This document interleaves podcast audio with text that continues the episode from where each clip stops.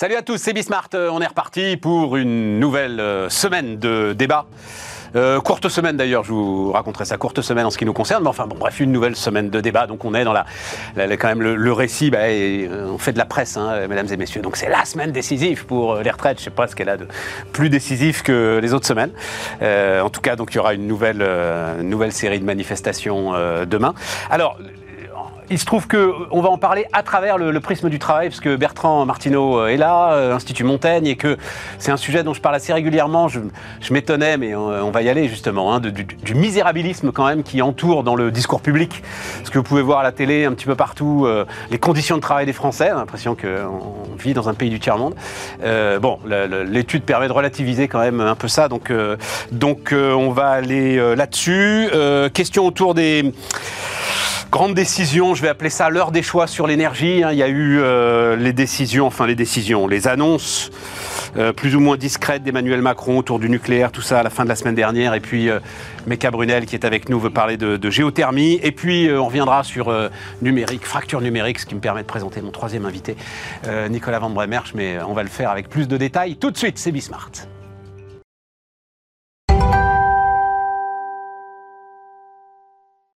Donc, Nicolas Van Bremerch, fondateur de Spin Tank. Tout à fait. Comme son nom l'indique, tu fais du spin. De la communication. De la communication. des, marques, des récits pour, des, pour des, entreprises très connectées au changement euh, de société, au sujet collectif. Nickel. Énergie, environnement, mobilité, numérique. Parfait. Meka Brunel, salut euh, Meka, administratrice, ancienne présidente de Gessina, et donc euh, Bertrand Martineau. Martineau, salut Bertrand. Conseiller de l'Institut Montaigne, on va commencer avec toi, euh, Bertrand. Donc l'étude publiée à la fin de la semaine dernière par euh, l'Institut Montaigne, euh, tu vas nous, nous en donner l'essentiel. J'ai, parce que je tiens absolument qu'on voit le, magnifique PowerPoint, voilà, le slide de l'Institut Montaigne. Qui n'a pas fait un slide comparable lui jette la première pierre, voilà. Tout y est, inclusion, joie, bonheur. Donc j'ai pris, tu as, aussi un slide euh, plus négatif évidemment, mais c'est celui-là qui est pour moi le, plus intéressant, mais je te laisse un peu euh, détailler ce qui t'intéresse le plus dans, dans, ton étude. C'est vrai qu'il y a, on dépeint, depuis le début en fait du, débat sur les retraites, on dépeint un monde du travail qui serait... Euh, infernal, euh, germinalisé euh, au possible, et tu rétablis un petit peu l'équilibre. Euh, oui, évidemment, les choses sont, très, très, nuancées.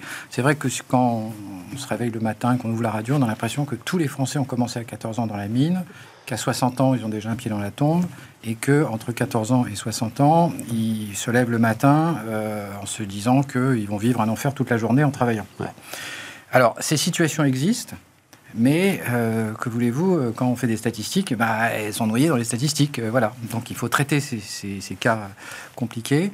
Mais c'est pas le français, le français médian ne vit pas le travail de cette manière. Alors c'est pas pour autant que tout va bien, mais la première, le premier enseignement intéressant de cette étude, c'est de sonder le, degré de satisfaction des personnes et on se rend compte que sur une échelle de 0 à 6, eh il y a 77% des, personnes qui euh, mettent une note supérieure ou égale à 6 sur la satisfaction au travail. Ce qui n'est pas étonnant quand on regarde les séries longues, quand on regarde les autres sondages des années passées, euh, depuis le début des années 2000, on se rend compte qu'il y a toujours entre 75 et 80% des personnes qui se disent satisfaits au travail. Alors satisfait, ça ne veut pas dire très satisfait, ça veut dire plutôt satisfait ou satisfait. Voilà. En tout cas, c'est pas insatisfait. Mm. voilà. et donc, ça permet effectivement de, relativiser. Euh, et alors, par ailleurs, évidemment, on écrit 150 pages pour expliquer tous les mots possibles, les, deux, les insatisfactions. Non, non, mais on va donner quelques détails. Oui, mais absolument. Globalement, il faut effectivement sortir de cette idée. Sinon, de toute façon, collectivement, on n'y arrivera jamais. Si le travail est simplement une pure souffrance, non seulement il ne faut pas travailler 5 heures par jour, mais 4. Et puis le jour où vous travaillerez 4 heures par jour, la, première chose que vous aurez envie de faire, c'est de passer à 3. Puisqu'en fait, euh, l'homme rationnel, euh, il veut éliminer les souffrances. Donc si le travail n'est que souffrance, effectivement, on se prépare, euh, on se prépare des, lendemains difficiles. Tu dis que c'est remarquable parce que tu, alors, tu, tu, tu, tu, baignes dans le travail depuis hum. des décennies, Bertrand. Et tu dis que c'est remarquablement stable dans le temps. Oui. Alors, euh, quand on est sur les sujets de la satisfaction au travail et on décompose les motifs de satisfaction, le contenu du travail, le sens au travail, le rapport avec les collègues, le rapport au management. Et ce qui est très amusant, c'est qu'on a posé, alors c'est pas tout à fait par hasard, on a posé des questions qui déjà été posées par des instituts de sondage comme l'IFOP au cours des, des 15-20 dernières années, et on trouve des taux des taux de, de, de, proportion de gens qui se disent satisfaits ou insatisfaits qui sont remarquablement constants. Ouais. Y compris d'ailleurs sur les insatisfactions. Les insatisfactions, il y en a trois, elles sont parfaitement identifiées depuis de nombreuses années. C'est le niveau de rémunération, c'est la reconnaissance du travail et c'est les perspectives professionnelles. La seule, cho seule chose qui a, changé par rapport à l'avant-Covid, c'est qu'évidemment le télétravail est venu s'inviter dans l'affaire et qu'il y a aussi maintenant des gens qui sont insatisfaits de ne pas pouvoir. On va y aller, ça, oui, oui, on va, on, voilà. on va en parler. Les, les, motifs de satisfaction. La fracture du télétravail est bien, est bien oui. réelle. Alors la satisfaction et l'insatisfaction sont parfaitement documentées depuis de nombreuses années. De ce point de vue-là, euh, l'étude n'apporte pas grand-chose, si ce n'est de confirmer que mal, malgré le Covid, malgré tout ce qu'on nous dit en permanence euh, dans les médias, euh, les choses sont plus nuancées. Il y a beaucoup de souffrance au travail, mais heureusement, heureusement quand même. Très majoritairement. Très majoritairement, les gens sont globalement satisfaits. Et euh, avec un, un paradoxe qu'on retrouve dans beaucoup d'autres domaines en France, c'est la distinction entre bonheur privé et malheur public. C'est en gros, si on vous pose la question euh, comment va le monde du travail vous allez répondre, mais c'est un enfer, monsieur. Et puis, si on vous demande à la, à la, personne que vous avez en face de vous, et vous, comment ça va Elle va vous répondre, bah, moi, ça va, pourquoi? C'est très étonnant. Ouais. Et, et, vous pouvez poser la même question sur la marche du monde. Comment va le monde? Comment va la France? Oh mon Dieu, c'est horrible, on va tous mourir, etc. Et vous, vos perspectives de vie, etc. Bah, moi, ça va, j'attends un enfant, tout va bien. Voilà. C'est assez remarquable. Hein. Je vais faire réagir euh, mes petits camarades, mais il euh, y, y, a le truc qui m'a presque le plus surpris en fait dans l'étude, c'est la, la, la, la, première satisfaction, hum. c'est en fait les relations sociales. Ah oui. La première satisfaction, bah oui, bah oui. avant la rémunération, c'est le contact des autres. Bah oui. Bah, oui. Bah oui. Bah voilà. Nous sommes des animaux sociaux quand même. Bah voilà, nous, comme disait Aristote, exactement. On en revient là. Et c'est pas effectivement forcément participer à des causes sociales ou sociétales, environnementales, etc. C'est les, les, trois facteurs. C'est effectivement, alors ça dépend des personnes, des catégories socioprofessionnelles, etc. Mais en gros, c'est le lien social, c'est la rémunération, gagner sa vie, ouais. et puis bah, euh, le travail bien fait. Eh bah oui, on a oublié que ça existe. Faire un produit de qualité ou rendre un service de qualité pour un client. Ouais. Bah oui, ça fait partie des choses qui donnent des satisfactions au travail. Ouais. Après, on va donner quelques détails. Oui. On parlera dans un instant euh, télétravail, etc. Et tout. Ça m'intéressera de voir comment tu as, pu gérer ça. Mais, euh... mais moi, je, je, bravo pour cette étude que j'ai trouvée très intéressante. Enfin, parce que au moins, ça donnait une perspective et surtout sur une étude longue. Et c'est ce que j'ai ressenti quand j'étais dirigeante d'entreprise. C'est ce que je vois, y compris dans mes activités, euh, que ce soit euh, associative ou euh, aujourd'hui euh, dans mes responsabilités d'administrateur. Ce qui est intéressant, c'est que, un, ce misérabilisme n'existe n'existe pas à cette échelle-là. En fait, euh, bon, chacun d'entre nous peut avoir des sujets d'insatisfaction tous les jours et à toutes les heures. Et la deuxième chose, ça montre aussi ce qu'on a dit pendant le confinement, le besoin que les gens avaient de revenir au ouais. travail pour se retrouver pour la machine à café. Souvenez-vous, tout ce travail sur la machine à café, c'est vraiment un lieu de socialisation, d'échange et d'échange informel qui permet d'avancer, d'avoir des idées, d'avoir des, des, moments de, de, de, se sentir utile et pas simplement une machine derrière son écran à rester des heures. Et c'est ce que je, je, trouve ça très intéressant. En tout cas, c'est ce que j'ai ressenti, c'est ce que tout le monde a ressenti. Mais le formaliser sur la base d'une étude sérieuse, euh, bravo, ça fait plaisir. Et je crois d'ailleurs, je dis un mot, mais Nicolas, tu l'as peut-être euh, éprouvé, c'est le plus dur quand on se met à son compte. En fait, c'est ce moment où euh, tu peux plus raconter le quotidien euh, à, oui, à, des oui. collègues de travail. Je pense que c'est l'une des épreuves les plus complexes à gérer. Il y a plein de palliatifs, euh, l'essor du coworking et des endroits où on vrai. peut se retrouver ensemble pour avoir à nouveau, dans une société d'individus, d'auto-entrepreneurs, de créateurs de start-up et autres, malgré tout des sociabilités euh, tierces, qui ne sont pas les mêmes, mais qui essayent de resimuler un petit peu ça, sont hyper clés. Euh, moi, un des trucs que j'ai beaucoup aimé dans, dans l'étude, enfin, qui, qui, me pose question, c'est plutôt sur l'élite. Alors, vas-y. Euh, et son rapport au travail, justement, à la sociabilité, au télétravail, avec une demande de télétravail très forte, une individuation. Euh, et est-ce qu'il n'y a pas euh, une, une, sortie du cadre un petit peu d'une petite minorité, hein, c'est évidemment pas la grande masse, hein, ou un peu d'une élite qui, qui, qui s'individualise, qui a un rapport beaucoup plus, qui a beaucoup plus d'autonomie, dans une société de plein emploi, qui a plus envie de changer d'entreprise euh, qui est plus libre euh, et qui est plus mercenaire aussi, euh, qui mute pas mal. Et ça, c'est, je trouve, un des éléments potentiellement inquiétants parce que euh, on a les laissés pour compte du bas, mais on a aussi les moteurs en haut. Et je on voit bien que la masse. Et les moteurs le jouent de moins en moins collectif, c'est ça que tu dis, moins collectif, Ouais. ouais, se, se désolidarisent, sont plus individués, et du coup, t- tirent moins la masse et su- suscitent moins un modèle pour les autres ou tirent moins la pyramide derrière eux, quoi. Euh, Dans, dans ce rapport au travail. En tout cas, c'était une impression que, que donnait. Alors- Après, je pense qu'il n'y a pas forcément des questions. Des Alors, j'irai pas jusque-là. Intéressant. Déjà, le télétravail, c'est pas l'élite. C'est 32% des salariés qui tra- travaillent régulièrement, c'est-à-dire au moins, une, au moins un jour par semaine. C'est 10 fois plus qu'avant le Covid. C'est que c'est gigantesque. hein. Bon. Et puis, on estime, alors, euh, selon les dires des salariés, il y a 48% des emplois qui seraient télétravaillables. Et d'ailleurs, il n'y a qu'une petite minorité de salariés, c'est 9%, euh, qui sont sur des postes dont ils déclarent, c'est du déclaratif, qui seraient télétravaillables, mais que leur employeur leur refuse, avec une source de frustration importante. C'est 9%, c'est pas énorme. C'est-à-dire qu'en gros, les employeurs jouent à peu près le jeu. Et ils ont compris l'engouement des, salariés. Donc c'est pas, premièrement, c'est pas, euh, on peut pas dire que c'est réservé à une élite.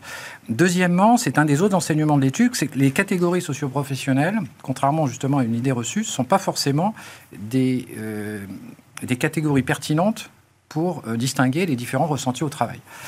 Et euh, par exemple, pour la satisfaction, eh bien, il n'y a pas d'un côté les CSP+, qui seraient satisfaits et les autres qui ne seraient pas satisfaits. En fait, ça se tient de manière très, très forte. Et en fait, un, un ouvrier qui est dans un environnement managérial euh, et qui euh, se considère comme correctement payé pour le temps de travail qu'il fournit, peut avoir un niveau de satisfaction supérieur à un, cadre jeune euh, qui a fait Bac plus 10 et qui n'a- a perdu le sens du travail et qui est dans un environnement absurde où il fait que du reporting toute la journée. Voilà. Donc les, les différences ne sont pas les CSP et on ne peut pas dire qu'il y a d'un côté que le, marché du travail se fracture selon cette, euh, cette, euh, cette catégorie-là. Euh, Mais est-ce que tu crois pas quand même, parce que ce que disait Nicolas, tu Alors- le ressens assez fort, c'est-à-dire qu'il y a, même si, euh, et pas, et c'est pas forcément lié au télétravail, d'ailleurs ça peut être du time sharing, Oui. un gars, j'en sais rien, un directeur financier qui s'est mis à son compte et qui fait euh, quatre ou cinq boîtes, Oui. il y a un côté euh, effectivement qui se développe ou pas, j'attends ton éclairage Oui. sur mercenariat, Alors, euh, oui. je alors- suis à alors, mon compte dans une entreprise classique. Là, là, où, euh, là où je vous rejoins, euh, c'est que, euh, et là l'étude va sans doute pas assez loin, parce qu'on peut pas, c'est pas une étude sur le management, mais je pense que le télétravail a induit des postures managériales qui sont probablement toxiques avec des souffrances supplémentaires pour ceux qui ne télétravaillent pas. Ça, c'est tout à fait possible, avec ce sentiment de, de- clivage entre manager, et non-manager. Euh, ça, c'est tout à fait possible, mais on n'est pas, pas rentré dans, dans ce détail. Euh, voilà. Ensuite, alors ce côté mercenaire, alors bah, on n'a pas tellement d'éléments pour le, documenter. Euh, ce qui apparaît très clairement quand même, c'est qu'il y a une appétence, mais alors assez remarquable, des salariés pour l'indépendance. Ça, c'est quelque chose d'extraordinaire.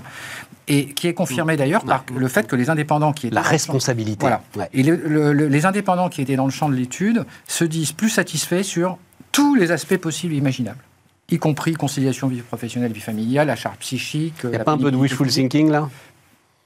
Euh, Y a pas un peu. peut pas- oui, mais bon, voilà. Et donc, ce sont des gens qui, Ouais, parce que c'est des gens qui en moyenne sur travaillent 4 l'équilibre heures, familial, heures, chaud, de plus par, euh, par semaine Bah voilà. que les autres, et pourtant, ils se déclarent euh, globalement plus satisfaits que tous les autres dans les différentes catégories. Tant mieux. Et par- parallèlement, il y a euh, une, une appétence énorme des salariés à passer dans le statut d'en- d'entrepreneur euh, pour exercer la même activité. C'est-à-dire qu'on a posé une question sur, euh, voilà, c'est pas euh, l'idée de changer, de vous reconvertir, c'est vous faites à peu près la même chose, mais sous un autre statut. Et il y en a, alors je sais plus, euh, euh, plus de 35 ou 40% qui disent que oui, euh, ils seraient tentés, etc. Bon, la vérité, c'est qu'il y en a que 10 qui répondent euh, oui, tout à fait quand même. Bon, mais il y a une sorte d'attirance Euh, Et puis après, il faut le faire. hein. énorme pour l'indépendance. Et ensuite, il faut le faire. Et, et de manière générale, les reconversions professionnelles, c'est un des points noirs de l'étude, euh, évidemment, c'est que euh, bah, les reconversions professionnelles sont quand même euh, très très compliquées. C'est parcours du combattant. Et ceux qui ne sont pas des, des serial reconverteurs, on va dire, euh, bah, ont du mal quand même à se, à se reconvertir et à changer de, de métier. Ouais, vas-y, Meka. Moi, je crois que sur ce point d'élite, je ne sais pas si c'est l'élite, mais il y a toujours des gens qui sont, qui essayent par tous les moyens de trouver leur autonomie, vivre dans une grande entreprise et pouvoir vivre leur autonomie, parce que ça, c'est pas la même chose que les indépendants. Les indépendants sont des dirigeants d'entreprise, sont responsables de tout. Être dans une grande structure et, et pouvoir profiter, et notamment le Covid n'a pas aidé, parce que le confinement a fait que ceux qui avaient la capacité d'avoir euh, un confort de vie, bah, finalement, ils ont commencé à, à trouver ça très bien. Euh, je crois que l'idée de l'autonomie, euh, plus que l'indépendance peut-être, vient aussi du fait que maintenant les process, notamment dans les grandes entreprises, et les obligations des yaka faucons qui sont sur le dos des entreprises, d'ailleurs on n'y peut rien, et il faut checker ceci, etc., deviennent tellement importants que d'une certaine manière, ça enlève des marges d'autonomie, aussi bizarre que ça puisse partir. Ouais, c'est ça. Le côté administratif et technocratique du système, c'est ça qui pèse sur euh, le, le manque d'autonomie de la majorité des salariés. Pas tellement le fait qu'il n'ait pas. euh, D'ailleurs, les chefs d'entreprise voudraient donner plus d'autonomie. Simplement, eux aussi sont Le poids de la compliance euh, qui pèse sur tout le monde là et le reporting et on en revient aux slides et aux PowerPoint.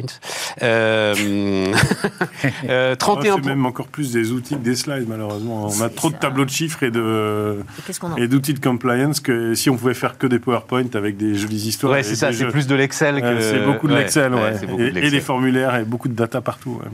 Euh, 31% donc euh, veulent travailler plus pour gagner plus, mais 15% sont prêts à euh, travailler moins, quitte à gagner moins.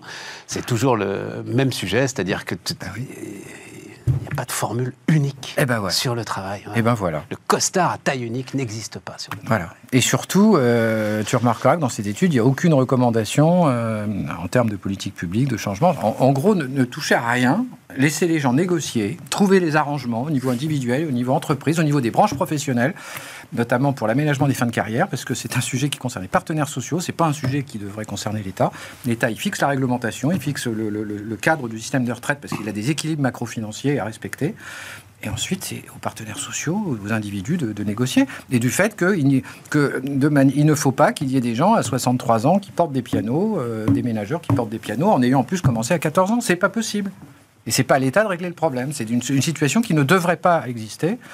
Et, et pour ça, il y a des Bah, c'est syndicats. à par l'État de régler le problème si à un moment euh, les entreprises et les branches n'arrivent pas à régler le problème elles-mêmes. Non, Mais c'est pas l'État qui va normer métier par métier quelle est la, la date à laquelle il va falloir partir Ouais. en retraite. Ouais. Sachant que les gens sont inégaux devant la santé et devant euh, les capacités euh, intellectuelles et physiques. Euh, Il y a des gens qui sont effectivement épuisés à 60 ans, d'autres qui peuvent travailler jusqu'à 68, et c'est pas une norme qui va le, le décider. Donc l'État lui fixe des normes minimales parce qu'il a des contraintes financières, euh, mais euh, ensuite c'est aux partenaires sociaux de, de négocier. Mais Et- qu'a l'index senior, puisqu'il revient là, hein, euh, et alors il est descendu à. Merci de il- me poser la question. Il est descendu à 50 salariés. Non, parce que la dernière fois, tu étais d'accord. Euh, On en avait parlé ensemble. Oui, c'est vrai. euh, et, et tu le soutenais. Donc, euh, Ben, maintiens c'est une que- position originale. Mais je, sou- je maintiens que tout ce qui se mesure permet d'avancer. Ça dépend ce qu'on en fait. En fait, c'est pas l'index qui est à, à montrer du doigt, si j'ose dire. C'est la manière dont on va l'utiliser. Mais si on ne mesure pas, on va rester dans des généralités. C'est vrai. Les seniors sont ceci, les seniors sont... Comme si les seniors étaient une catégorie, une, une- je sais pas quoi, une secte, une race, j'en sais rien. Je vois. C'est, c'est, Ah ça oui, c'est quand même une catégorie, oui. mais oui, mais à- quand est-ce que ça commence Quand est-ce que ça se Oui, là, c'est ce que disait Bertrand, et puis en on fonction pas des- les, les mêmes, on n'est pas égaux devant l'âge, devant la vie, devant, euh, devant aussi la pénibilité de ce qu'on a vécu, de son passif. Donc, il faut laisser. Je rappelle qu'en France, on peut travailler jusqu'à 70 ans. Les salariés peuvent rester dans les entreprises jusqu'à 70 ans. L'emploi des seniors, c'est important. Donc, quand on, tant qu'on ne le mesure pas, on ne saura pas adapter, trouver les solutions. Toujours C'est ce qu'on en fait de l'index qui est important, pas l'index en tant que tel. Il y a 50 salariés chez Spin Tank, euh, Nicolas Euh, non, non, on est presque une centaine. Ouf, Euh, ah, on est donc tu revois, quoi. 14, un truc comme ça. Et, euh, Ah, dis donc. Alors moi, typiquement, je suis, Belle moi, je suis- aventure, je trouve hein. index senior. euh, moi, ça m'embête parce que, ma- enfin, ça vrai, je trouve ça très bien le mesurer. Pareil, l'index EGA Pro. Nous, on était persuadés d'être très équilibristes. Égalité très- très féministe, professionnelle, Égalité hein. professionnelle. Donc c'est homme-femme, ça, ouais. Ouais. Euh, on est obligé de le publier euh, tous les ans sur notre site web. Et donc de le mesurer, etc. Ben moi, ça m'aide. à cho- On, on était persuadé d'être super euh, au carré. On est à 84, je crois qu'on est à 94 sur le dernier, euh, sur 100. euh, c'est un indice sur 100. Bon, ben, et on voit où on peut faire les, on mesure, on mesure, on améliore. Ça, c'est pas de la compliance. En plus, ça c'est bien parce qu'on se décide de le faire. C'est voilà, c'est, j'ai pas besoin. Ça, c'est pas euh, un gros truc euh, formulaire. C'est, c'est très concret pour tout le monde. On comprend les sur sur 100, 100 personnes. euh, Tu mesures quoi? on- Tu mesures euh, la présence des femmes au poste de direction et, l'égalité salariale? salariale. par, par, par échelon, etc. Et, donc exemple- on voit à peu près, ah bah tiens, c'est bizarre, sur notre middle management, bah oui, en fait, là, depuis deux ans, on a un peu mieux augmenté euh, les mecs euh, que les nanas, et donc bah il faut qu'on fasse attention à ça. C'est souvent lié à pas grand-chose, hein, à une échelle d'une petite PME. Mais Ouais. c'est très bien, on le mesure, Ouais. on l'explique, on le regarde, on Ouais. comprend, on le pilote. Quoi. Si on mesure pas, on pilote pas. Donc, euh, et alors les seniors, c'est plus compliqué pour une petite boîte euh, très dans le numérique comme nous. euh, à- Âge moyen de 30 ans, euh, j'ai 47 ans, je suis le deuxième plus vieux euh, de la boîte. Troisième maintenant, puisque j'ai euh, embauché une, une autre personne. Il n'y a personne qui a plus de 50 Oui, ans. mais tu vas pas être. Donc, je vais le mesurer. Je prenais l'image Euh, C'est que. plus compliqué pour nous d'agir. Euh, c'est pas évident. Je sais pas à quel poste. euh, voilà, community manager, euh, social media manager, UX designer, etc. Trouver des 55 ans et plus, Ça va être chaud. c'est ouais. plus difficile. Ouais. Euh, voilà, Et on n'est pas sur des reconversions, etc. Donc, mais mesurer, euh, pourquoi pas euh, comprendre. Enfin, moi, je trouve ça, voilà, euh, se poser la question, euh, commencer à l'intégrer, je trouve ça bien. C'est comme sur le handicap, sur tous ces sujets, il faut. euh, Tu sais, mesurer, avec, c'est tu sais qu'avec une centaine de personnes, t'es pas du tout une petite PME. Hein.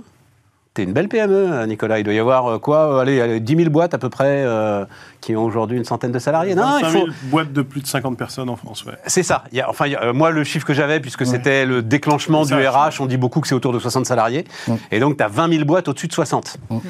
C'était un papier dans le Monde, euh, à un moment, qui avait écrit 20 000 grands groupes, parce qu'il y avait, parce que il y avait, je sais pas quoi, une mesure qui allégeait, tu vois, le- le- les charges Oui, oui, des on entreprises de plus de. seuils, ouais. Non, mais je- à chaque fois que je peux euh, insister sur l'éclatement euh, de notre tissu entrepreneurial et le manque d'entreprises comparables à la tienne, euh, ça me permet de saluer le- la performance. Bravo Voilà, une d'être admiratif et, euh, et continue. Et Voilà. Et on a besoin de- d'entreprises de cette taille-là. Euh, Je Meka, tu voulais non, rajouter un je truc voulais juste rebondir sur euh, l'index de- d'égalité salariale euh, Homme-femme.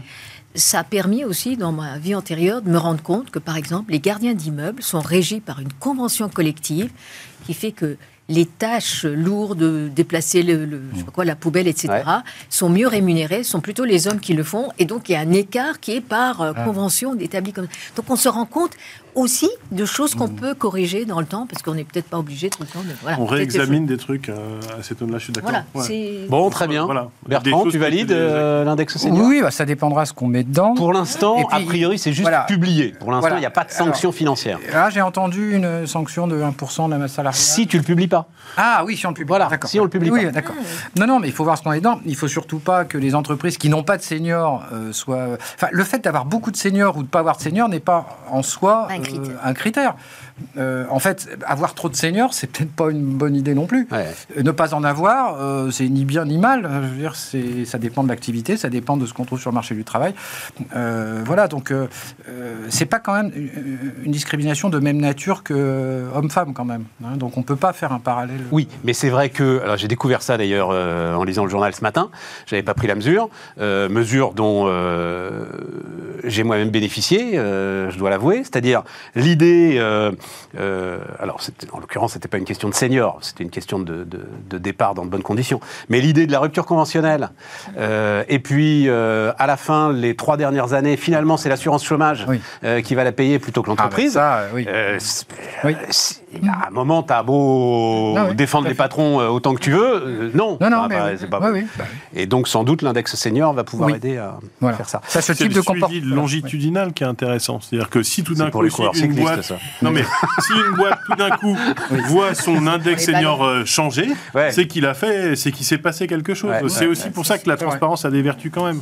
T'es sûr que ça s'appelle suivi longitudinal? Bah, enfin, euh, bah, euh, C'est pour les sportifs. oui, oui. et c'est les coureurs cyclistes qui font ça. Antidopage, Bah, ouais. Non, mais un coureur cycliste qui a toujours le même taux d'oxygène dans le sang, et puis tout d'un coup, il n'a pas le même, euh, ça fait Exactement. bizarre. Bah, Exactement. Il a toujours le même taux de senior, et tout d'un coup, le taux de senior s'effondre, euh, parce Mmh. que bon, euh, il y a peut-être, euh, ça mérite de regarder quelque chose, ça, ça pose des questions aux partenaires sociaux. Euh, euh, rapidement, juste parce que c'est vrai qu'on a eu euh, du côté des syndicats la nouvelle baisse constatée sur euh, les derniers chiffres connus et publiés par le ministère du Travail. On est donc tombé à un taux de syndicalisation de 7,8% dans le privé, 3,4% dans le BTP, euh, Meka.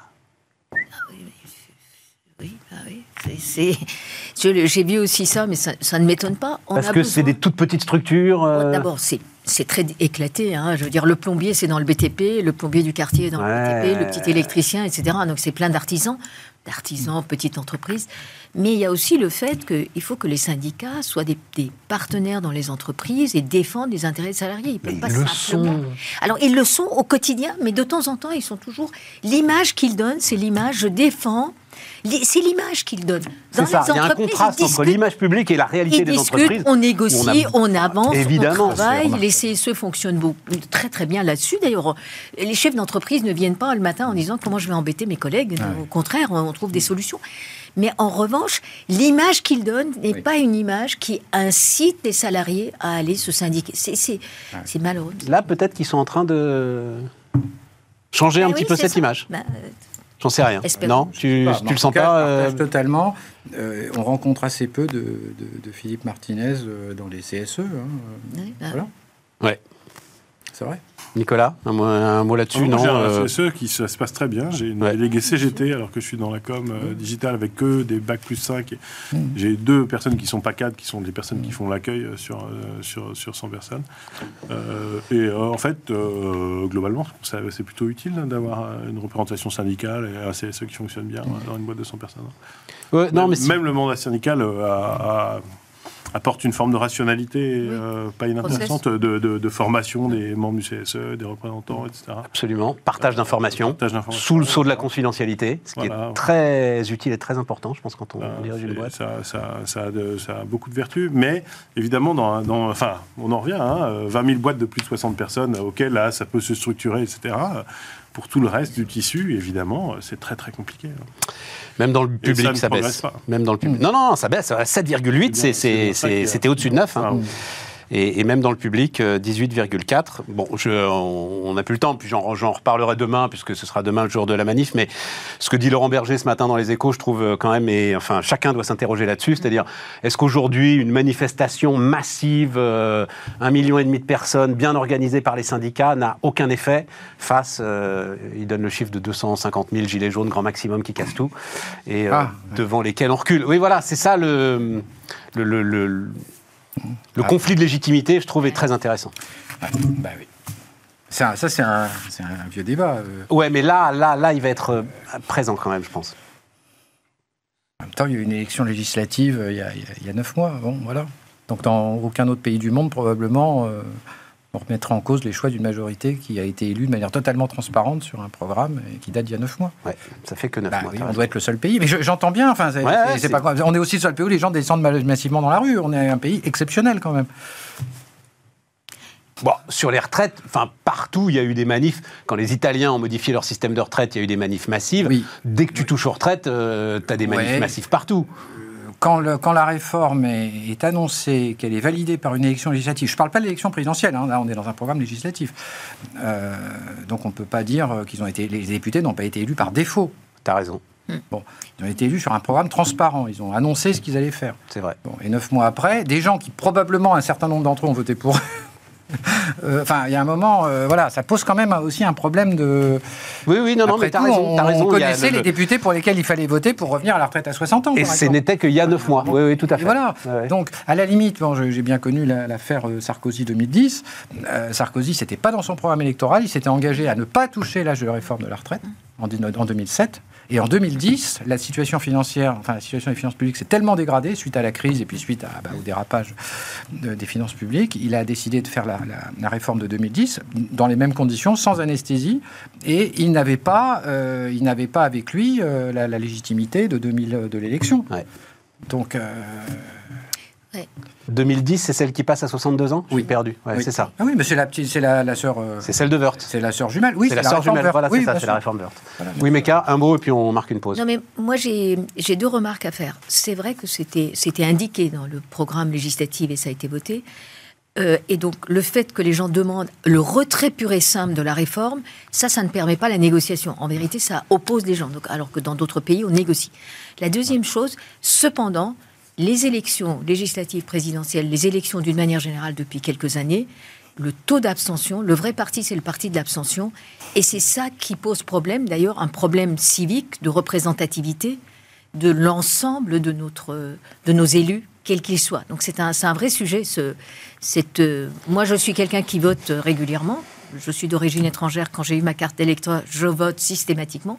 Je trouve que c'est quand même un, très important d'aller voter. Au moins, il y a la légitimité Oui. d'avoir euh, eu l'expression de son Et, mandat. et ça peut être la leçon, euh, un petit peu comme euh, Barack Obama l'avait dit au moment de l'élection de Trump. euh, Eh oui.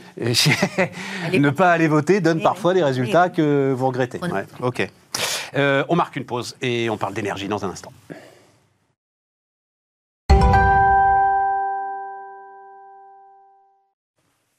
On repart, on repart avec, euh, ouais, on repart avec le- le- les questions énergétiques. J'ai deux choses. Meka, on va parler ensemble du plan géothermie. D'abord, moi, je voulais, je sais pas comment vous présenter le truc parce que c'est des idées personnelles, donc je. non, je, trouve qu'il y a donc là, c'est la foi du converti maintenant sur le nucléaire. Et euh, je l'ai déjà dit ici, euh, je suis un peu perturbé par le fait qu'il n'y ait aucune remise en cause au cœur d'EDF. Aucune. J'ai vu les trois, quatre patrons récents d'EDF débarquer devant le Sénat. C'est- pas eux. Non, non, non, c'est- les politiques. C'est euh, Ah, euh, les choix des politiques. Euh, eux, ils y sont pour rien. Ils ont fait ce qu'il fallait pour essayer de défendre l'entreprise. C'est la reine. C'est le PR qui était inconstructible. Mais Proglio nous dit ah bah il y avait que ça. J'étais obligé de le faire. Il y avait que ça. C'est enfin voilà. Et du côté de l'État, enfin du président de la République, qui maintenant là, ah, voilà, veut prolonger la durée de vie des centrales, etc. Très bien. Il, il- il- pardon de la, brutalité du truc, mais il nous ment sur Fessenheim et il continue à nous mentir sur Fessenheim. Donc est-ce est-ce qu'on peut avancer comme ça, enfin sur la crédibilité de la parole publique, euh, sans à un moment dire ok on s'est planté je, je, voilà, je soumets ça à votre sagacité, Nicolas, ça t'inspire, t'es pas obligé. hein. Non, si, si. euh, alors, moi, j'ai une parole un peu contrainte parce que EDF est un de mes clients, donc je vais essayer Ah, de pas trop bah parler d'EDF. Euh, Parle du euh, gouvernement dire, alors. Dire du mal de mes clients. Parle voilà. du gouvernement, parle du gouvernement. Je vais pas dire du mal. Du... euh, oui, mais en fait, c'est un peu comme sur les retraites. On a un- une sorte de virage à 90 degrés ou 180 degrés quand même. À 180. Euh, voilà, Euh, politique, rapide. Hein, une conversion, euh, conversion d'Emmanuel Macron, euh, un peu comme sur les retraites. hein. J'avais un grand système de changement total du système. Changer les paramètres, c'est nul, c'est vraiment débile. Ça. Et puis, quand même, en quelques mois, je change totalement. Et c'est un peu pareil sur le nucléaire. hein. Euh, oui, 50%, t'as- attends, on va faire pareil. Puis bon, ah oui. Et puis, en quelques. non, finalement, il faut accélérer sur le nucléaire à bloc, etc qui, qui brise les équilibres institutionnels, qui respecte pas aussi les procédures. On a une programmation pluriannuelle de l'énergie. Euh, avec euh, ça, c'est des lois hein, qui sont Bien passées, sûr, qui sont votées. On a une consultation par la CNDP qui justement essaye de faire le bilan, de regarder Commission le nationale du débat public. du débat public où on essaye de- d'engager un peu, d'écouter toutes les parties prenantes pour voir euh, dans quelles conditions, comment est-ce qu'on se remet sur un choix comme ça, etc. Donc il y a une tentative de faire un mouvement très rapide sur un sujet qui, qui est extrêmement profond, euh, clivant, euh, complexe, etc. qui fait que bah, le virage très rapide, il est difficile. Et en plus, le fond derrière, c'est qu'effectivement, il y a une confiance dans la gouvernance du fait qu'on va y arriver qui est, où tout le monde est, est légitime à être très sceptique. Enfin, euh, dans le couple État, euh, État opérateur public, euh, il y a, les, enfin, il y a un truc qui marche plus. Et donc on se dit, on va même pas y arriver. Et, on, et on fait un pari à 10-15 ans.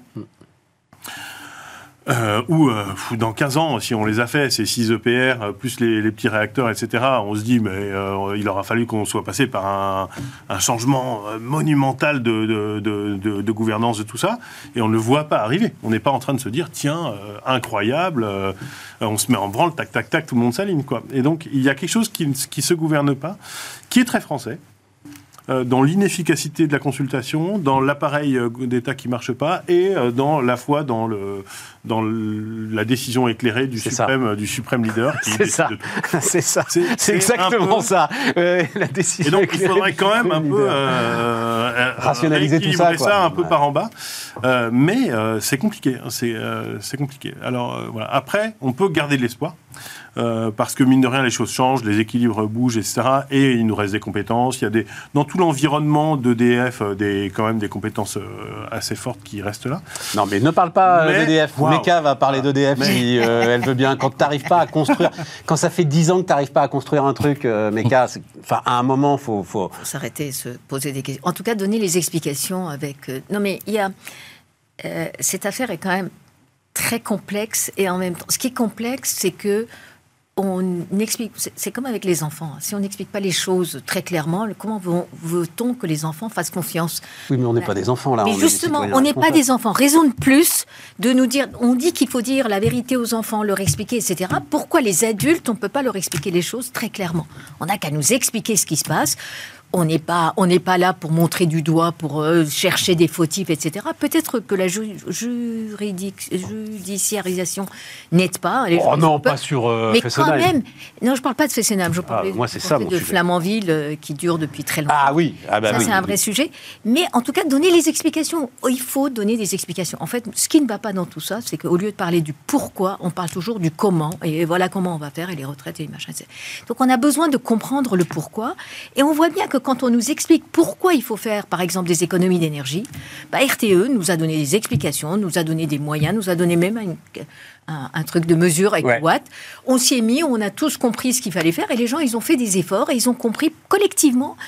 On a fait les efforts qu'il fallait pour euh, ne pas être en situation de- d'explosion.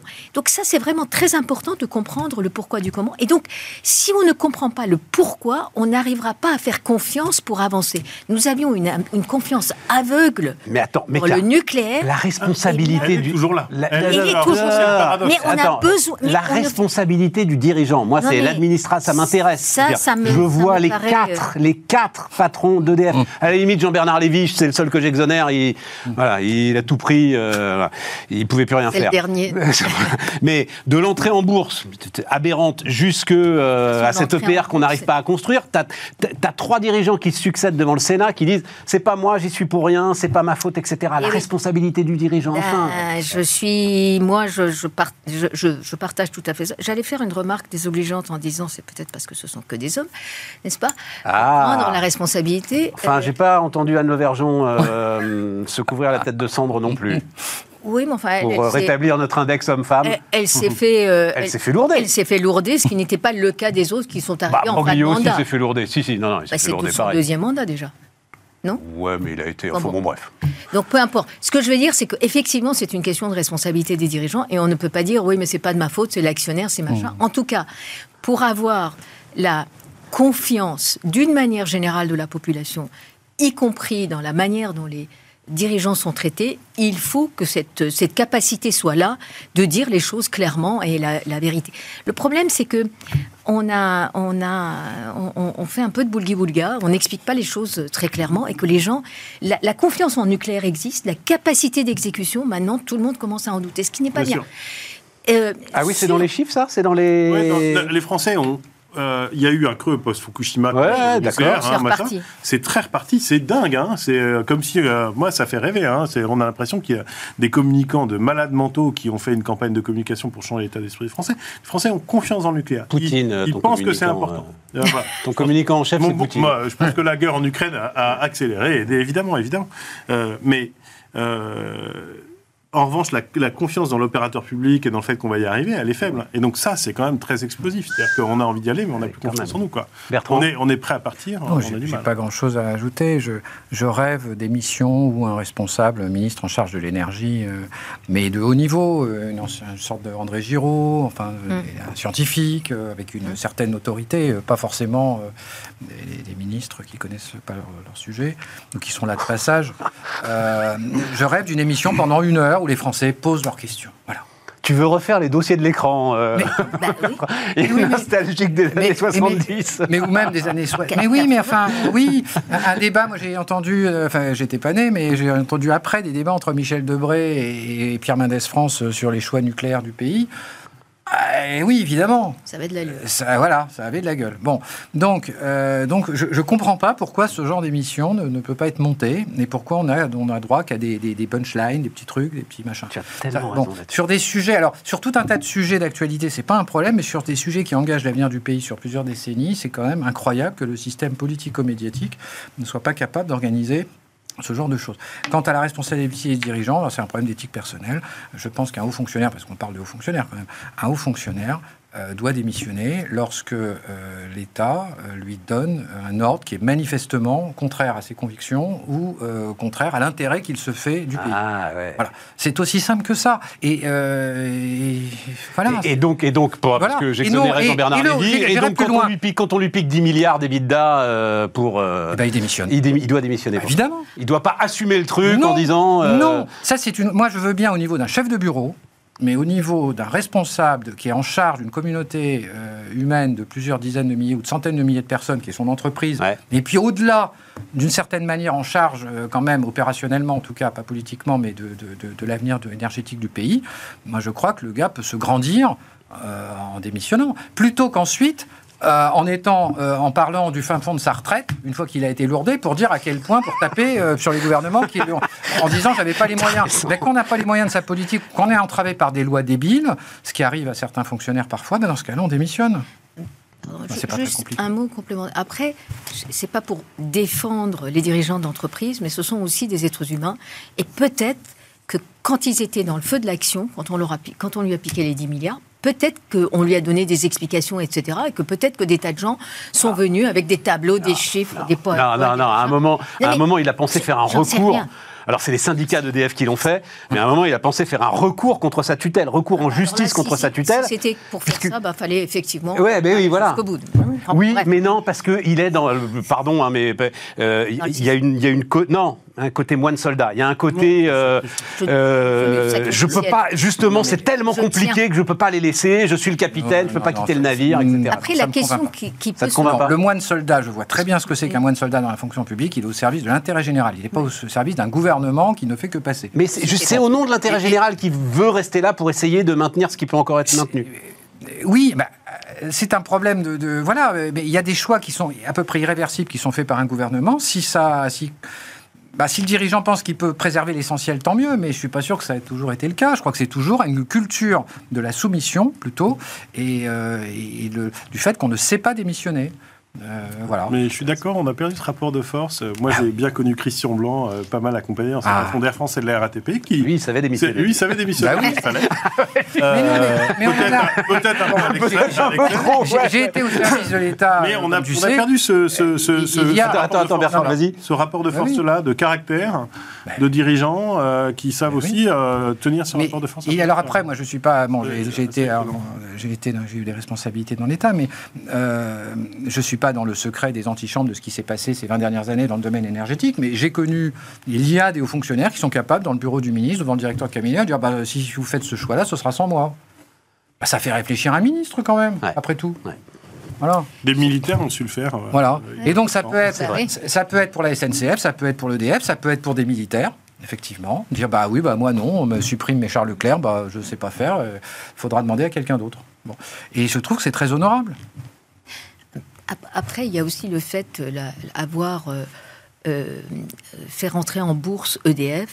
Moi, j'ai jamais acheté une action EDF, je dois le dire, parce que je trouvais que j'étais mal placée en tant que personne physique d'avoir une opinion sur l'entretien des barrages, des centrales nucléaires, des machins. Ça, c'est du régalien. Pour moi, c'est impossible de demander à la bourse, comme outil, d'avoir une visibilité, une capacité de maintenir ce type de société où vraiment on est dans du régalien et dans des dossiers. La preuve, ça a été retiré de la cote. Mais évidemment. C'est le...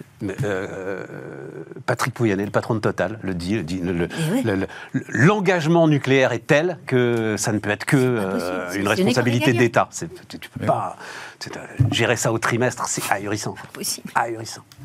Ouais, mais ils étaient super fiers. Alors moi, là, j'étais dedans, euh, je m'en souviens très très bien. À un moment, euh, les choses étant ce qu'elles sont, EDF est devenu la première capitalisation de la Bourse de Paris. À l'époque, il prenait la place de Total. Christophe de Margerie était furieux. Il disait, mais c'est n'importe quoi, parce qu'il y avait un flottant très très étroit. Je ne sais plus quelle était la, proportion du capital mis en bourse. Euh, bon, bref. donc, plan géothermie méca lancé donc en fin de semaine dernière. Produire en 15 à 20 ans l'équivalent de 100 TWh de gaz. Euh, alors là, c'est euh, idée de proportion, comme dit Jean Covici, c'est grand en mérite. Euh, les bonnes années, c'est un quart de la production d'EDF hein, quand même. Hein. C'est massif. Là, aujourd'hui, juste pour donner des ordres de grandeur, ce que nous achetons à la Russie comme gaz, c'est 90 ouais. terawatts. Donc c'est pour donner un peu ce que cela représenterait. Et qu'est-ce que c'est la géothermie? La géothermie, c'est quelque chose qui existe, partout en France. Euh, c'est bah, aller chercher l'eau qui est chaude en permanence, en euh, permanence euh, un peu 200 mètres sous terre. On a besoin de... toute la technologie, toute la filière existe avec Schlumberger, avec BRGM, qui est capable de cartographier ça. Alors toute la France n'est pas cartographiée, donc il y a la première chose à faire, c'est faire la cartographie. La filière existe. Celsius Energy a lancé ça comme une action collective à notre euh, session de au, le sommet de l'UVD, l'Université de la Ville de demain, au mois de juillet dernier. On a mis tout le monde ensemble, Christophe de, euh, pardon, Gilles de Margerie qui, euh, dirige France Stratégie. Euh, nous avons mis Schlumberger, nous avons mis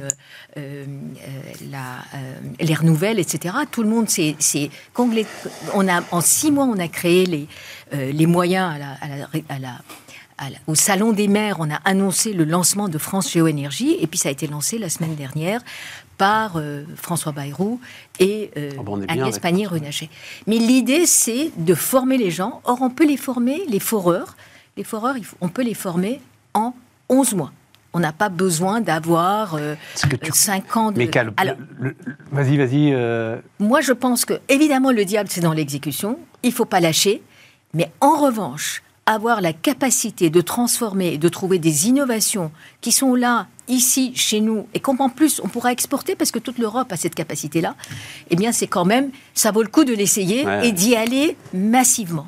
Voilà, je suis. euh, je je, Je t'entends, hein, je- j'entends ton enthousiasme, j'y crois pas un instant. Je vais être très franc avec toi. Le, le- le- tu, je- tu regardes le fiasco de la rénovation énergétique des bâtiments, de l'idée d'une filière, c'est exactement le même sujet. hein. C'est-à-dire, tu avais vraiment une masse d'emplois non délocalisables, un boulot en plus super intéressant à faire, euh, de l'argent public euh, disponible et euh, bah, une, une évidence climatique à faire ça. C'est un fiasco On l'a fait avec le logement et surtout les copropriétés. D'abord, dans les copros, ça a plutôt créé la fête des voisins qu'une réalité de travaux. Et ben voilà. Voilà, parce qu'il faut faire la totalité. Et pour les maisons individuelles, ça a été compliqué pour les gens qui avaient du mal, malgré les aides, etc., à joindre les deux bouts. Et ça demandait quand même beaucoup plus de choses. Si on l'avait fait sur l'ensemble du bâtiment, c'est-à-dire les grosses industries, les, les- les grandes entreprises, les foncières, etc., ça aurait probablement eu. C'est une question de fléchage. Plus d'effets. Les Allemands, Et là, donc, attends, attends, parce que ça m'intéresse, ton plan géothermie, l'idée, c'est pas euh, que chacun creuse son truc Non, non. euh, pour chauffer sa maison. L'idée, c'est d'aller vers Toute le massif. l'industrie, pour le massif. Pour, le- pour massification. l'industrie, pour chauffer. ouais, C'est la massification et euh, l'ouvrir à l'ensemble. Des... Alors, il y a des aides pour les particuliers, mais c'est surtout la massification Oui. un peu partout par rapport à la disponibilité. Alors là, encore Poutine, euh, merci, euh, on le remerciera jamais assez euh, pour s'occuper de la com de ça. Comme on a un problème énergétique, évidemment, on peut aller plus vite que quand on l'avait pas l'année dernière à cette époque-ci. Bon. On disait voilà, le gaz russe est moins cher. Donc, Bon. alors, on verra. On verra. En tout cas, euh, la, la- comment dirais-je, euh, la mobilisation est là et les gens ont envie de faire. Alors, il ne faut pas casser les bonnes volontés. Tout, ah non, tout à fait. Et puis, c'est un signe supplémentaire aussi de ce que euh, il n'y a sans doute pas de fatalité sur euh, l'ensemble de ces questions. Et que c'est vrai que l'eau chaude, elle est là. euh, qu'il suffit d'aller la chercher. Euh, non, n'ai pas d'avis. Pas d'avis là-dessus, Enfin, ça fait partie Nicolas. Des, des- de la, de la palette de des, des solutions. énergies alternatives. euh, Non, mais il y a une accélération euh, très nette. hein. Enfin, euh, La demande de pompe à chaleur. euh, Oui, mais la pompe à chaleur, elle est électrique. hein. Ouais. Aujourd'hui, Oui, ce que elle est- finance ma non, mais- prime rénov, c'est la pompe à chaleur électrique. oui, bien sûr, c'est la PAC. Oui, mais même là-dessus, il y a une accélération massive qui montre qu'en fait, on, on est capable de, de mener- Il y a une filière. Ça a mis longtemps de faire une filière de- d'installa- d'installation, euh, de production, etc. Ouais. On- pour l'instant, on les produit en Chine, hein, les packs euh, RO, euh, euh, etc. Mais, Mais euh, on sait le faire ici. mais en fait, on, euh, là, je je pense qu'une accélération est possible sur la géothermie aussi. Mais moi, ma question, c'était sur les unités plutôt. Est-ce que c'est parce que la pompe à thermie du pavillon, je pense que c'est plus compliqué que celle des usines, ça, des petits logements ça. intermédiaires, etc. Et ça, il y a, ça, il y a, il y a un très grand potentiel. La massification permettra au contraire d'aller plus vite et d'avoir des valeurs d'exemple et en plus des courbes d'expérience t'as pas les bras pour faire ça, euh, Mika. Bah- T'as pas les bras pour la rénovation énergétique, t'as pas les bras pour. Enfin, ça nous ramène euh, le, le- au C'est- sujet c'est- du travail. on- les bras, on les a. C'est la, la capacité de prendre la décision. Quelqu'un qui est propriétaire de sa maison individuelle n'a pas tous les moyens d'avoir un bureau d'études, etc., pour prendre des décisions. C'était une question de fléchage. Les Allemands ont fléché notamment tout le, euh, tout le plan vert de, de, de von der Leyen, ils l'ont fléché sur tous les bâtiments. Donc c'est plutôt les, les grosses boîtes qui se sont mis. Donc ça permet d'accélérer. C'est comme les histoires d'économie d'énergie. Si on se met, si euh, les entreprises, etc., commencent à baisser leur consommation, ça va plus vite que si uniquement chacun d'entre nous éteindre la lumière. Ça aussi, ça a contribué. Mais quand même, il y a des actions qui peuvent être accélérateurs. Voilà. Euh, numérique, pour terminer, euh, Nicolas. Donc, parce que tu es aussi président de Renaissance numérique. Tout à fait. Voilà, c'est ça. Qui est un, un petit institut Montaigne dédié au numérique, avec une philosophie pas exactement la même, mais voilà, un petit think tank. Pas si petit d'ailleurs, parce que euh, c'est le principal. J'en ai parlé la semaine dernière. Euh, donc, c'est euh, étude, chiffres récents publiés par. donc, c'est l'étude annuelle Arcep Arcom, c'est ça, hein, baromètre du numérique. Et il y a deux trucs sur lesquels, alors j'aimerais votre avis, mais le tien tout particulièrement. Donc, 40%, on va voir les images, hein, 40% de la population aujourd'hui n'a pas l'impression de maîtriser les outils numériques pour les différentes démarches et activités euh, du quotidien.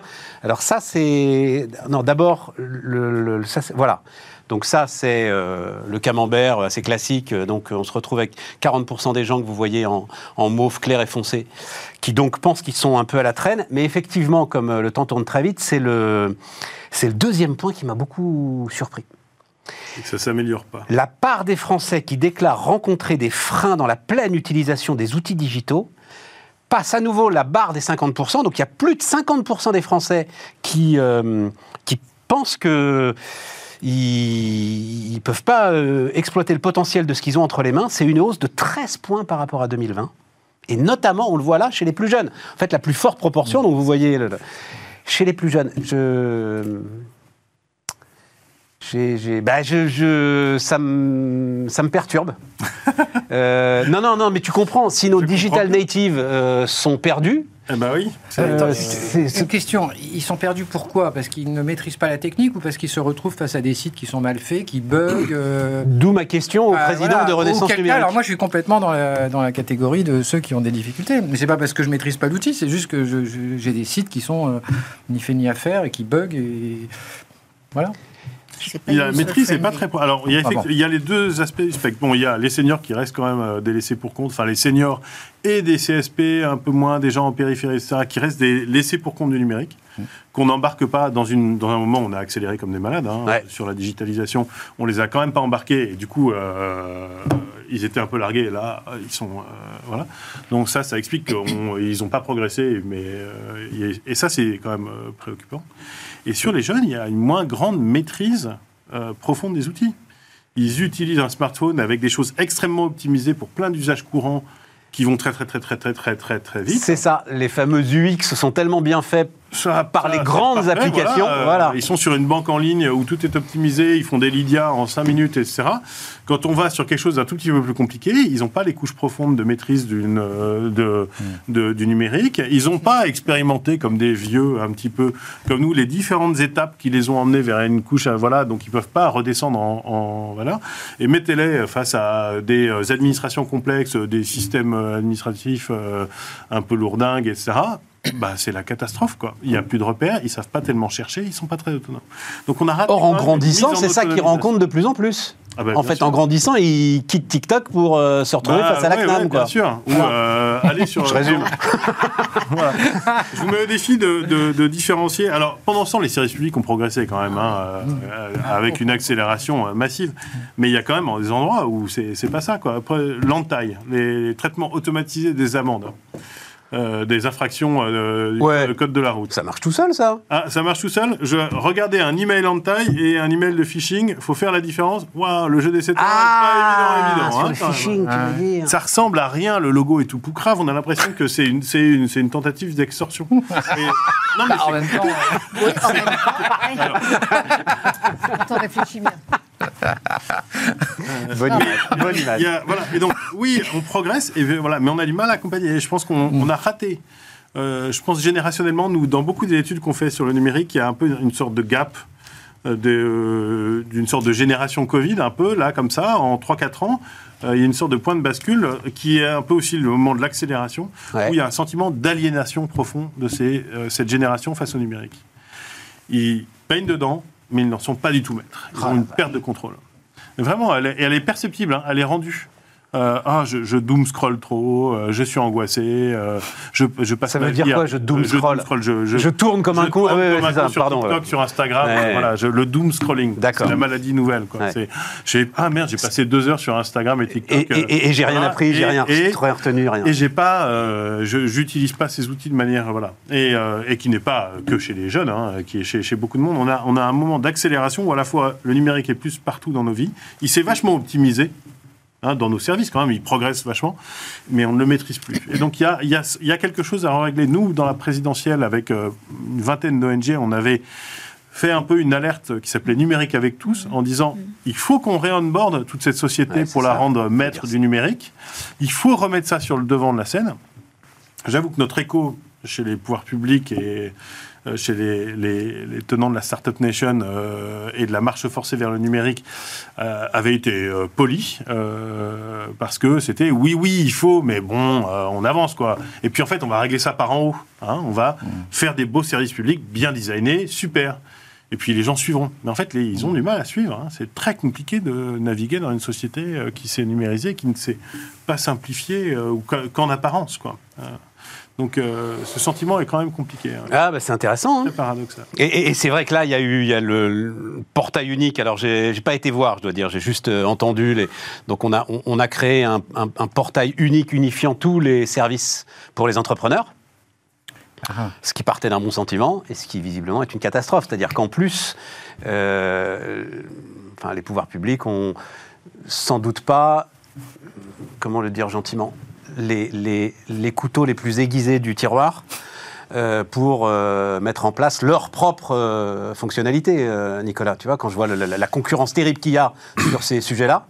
Et moi, je, trouve que les. D'autant plus que moi, j'en ai pas été tellement participant ces 5-6 dernières années, euh, mais le chemin qui a été fait dans le public. Pour l'innovation, pour le design de politique publique, pour vraiment fabriquer une interface beaucoup plus tournée vers le citoyen, Ouais, est exceptionnel. d'accord. Euh, mais euh, on a atteint une phase de plateau.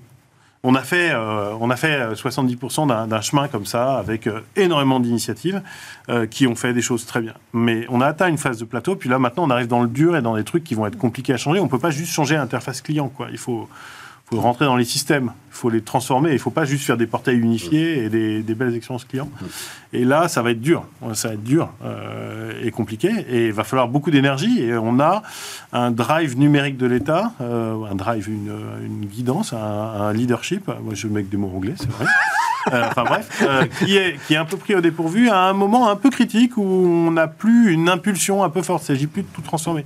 Or, ça devient hyper, hyper clé. hein. Et je pense que la, les différentes directions de l'État qui ont besoin de faire ça, la DITP, la DINUM, euh, tous les endroits, etc., où il y a un petit peu de, l'impulsion tournée vers l'utilisateur, ont besoin de vachement de soutien dans cette période-là. Bien. Non, mais moi, je voulais juste rebondir sur le fait que le- le- les pouvoirs publics ont fait énormément d'efforts. J'en veux pour preuve un de mes sites préférés qui est impôt.gouv.fr. Bah oui, mais celui-là est toujours euh, Et cité oui, en exemple. mais- Il est remarquable, on il est d'accord. remarquable. On et est d'accord. donc, c'est le problème, c'est effectivement, c'est des sites qui sont mis en, en, euh, probablement en ligne, un peu trop hâtivement, pas assez d'essais, pas, on ne s'est pas mis à la place de l'utilisateur en fait. hein, donc, et puis ça se plante. SNCF Connect a été, euh, ça va beaucoup mieux, mais on a quand même euh, euh, ramé les premiers temps. Et surtout, ça bug et ça se plante. Et là, c'est un sentiment. Qui je peux appeler On peut appeler personne. Euh, L'espèce de chat, euh, et il- alors là, il parle une langue euh, que personne ne comprend. Et je sais même pas, il parle même Bon. pas. Donc c'est c'est ça le sujet. Donc, mais Mais on- euh, le, franchement, impôt.gouv.fr, ça a été mon. Ah. C'est l'exemple à citer. Quand euh, il s'agit d'aller chercher le pognon. C'est drôle hein, qu'en France, le, le meilleur site. Et de loin, et je crois que c'est. mieux. Regardez servicepublic.gouv.fr, c'est Même à l'échelle. il est bien très fait. bien fait. Il est C'est bien très fait. Il est bien accompagnant. Non, non, mais je note ça ce que donne, tu. ça, amène, ça amène, hein, mais c'est pas, c'est pas fini. Enfin voilà, mais euh, Je note ce que tu dis sur les- les- la jeune génération et il faut surtout pas que. Il y a en plus, je pense, une responsabilité des parents, c'est-à-dire que on se dit aussi, oh là là, de toute façon, ils sont peinards, ils maîtrisent machin. En fait, ils maîtrisent rien. Pas du Voilà. tout. Et, ouais, exactement. Merci, euh, madame, merci, messieurs, et euh, on se retrouve demain donc pour continuer l'ensemble de ces passionnants débats.